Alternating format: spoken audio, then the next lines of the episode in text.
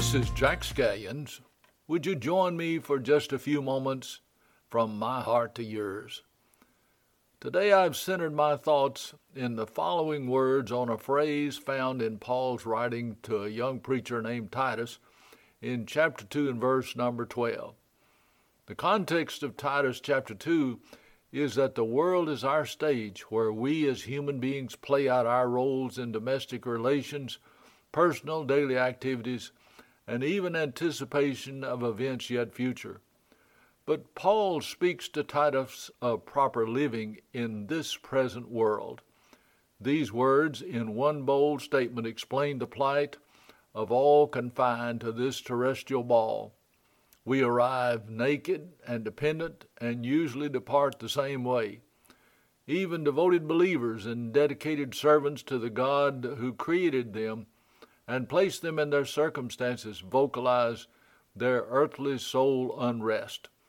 The psalmist David, when overwhelmed with fear and calamity, expressed his desire to be lifted from this present world. Oh, that I had the wings of a dove, David said, for then would I fly away and be at rest. Job, though known for his patience, wished to be loosed from this world and bewailed his birth, asking, Why died I not from the womb? The great prophet Elijah, fleeing for his life, fell under a juniper tree and requested that he be allowed to leave this present world. We spend our lives craving and conniving to produce the perfect set of circumstances for our journey through this world, and at last count, I view this proposal as impossible. Sickness will come along with disappointments in people and happenings, and life in general and the daily grind will take their toll on each of us. Rarely will anyone, for any portion of time, be able to say all things are as we would have them to be. A Sunday school teacher told the story of the rich man and Lazarus in graphic detail to her class of young junior boys.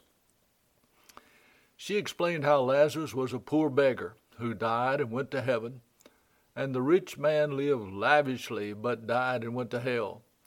She then asked her eager students, which one would you want to be? One little boy answered immediately. He said, I want to be the rich man until I die, then I want to be Lazarus afterwards. His little boy mind, he summed up the thinking of the vast majority of all of us who live in this present world.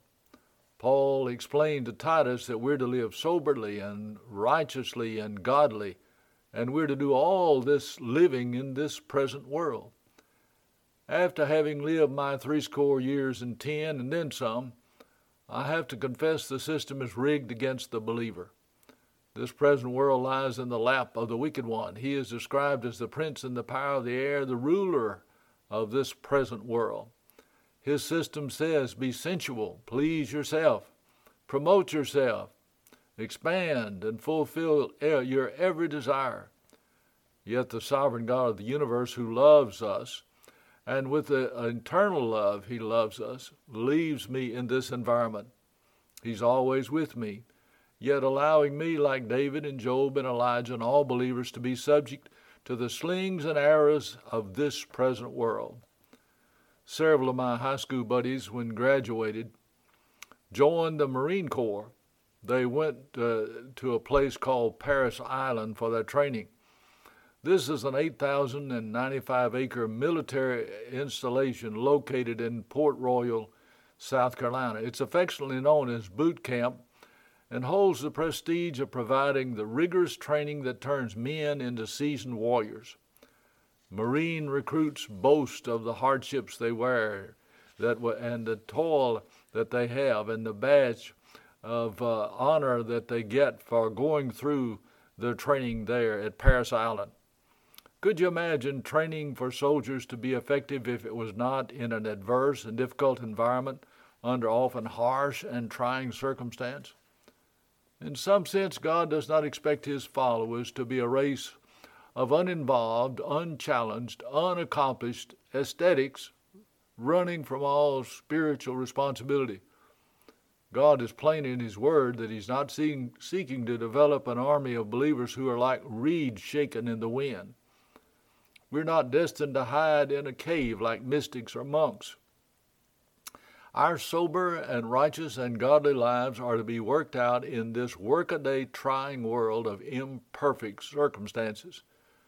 The believer is not sent to the parade ground, but into the thick of the battle, arrayed in the whole armor of God. God's plan involving developing a people with Christ like character who can function standing tall for the Savior in the wear and tear of the here and now. Every day the sun rises in Washington, D.C., with its first rays falling on the eastern side of the 555 foot Washington Monument. On the aluminum capstone, these words are inscribed Laus Deo, Latin for Praise be to God. This epitomizes to me Christians rising above a world hostile to Christ and all the while bringing praise to their God. A Christian grows and matures through the working of two divine agents the precepts of Scripture and the providences of life. The ultimate goal to which all believers are predestined is to be conformed to the image of Christ. A believer receives data and instruction from Scripture that marks the course of action to be taken in accomplishing this goal. To follow this plan will result in a strong soldier of the cross.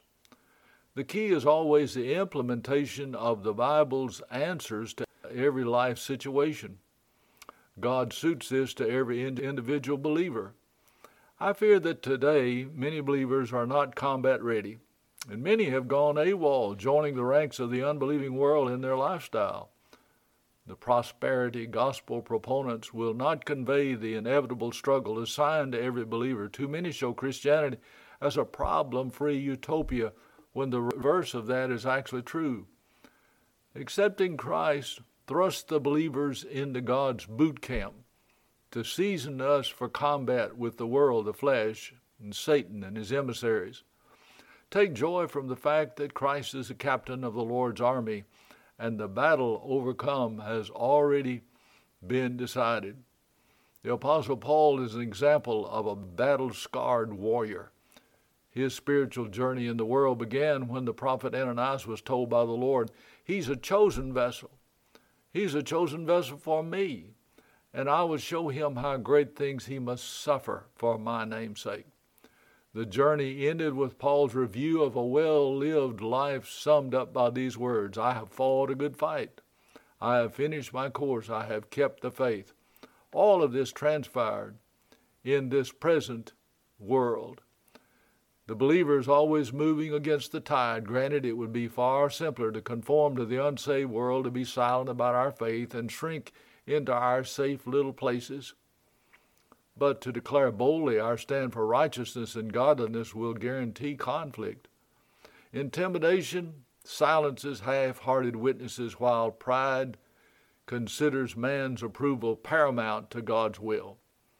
After a half century as a pastor, I have yet to be asked by a grieving family to talk of, fi- of the financial and social or educational accomplishments of a departed loved one.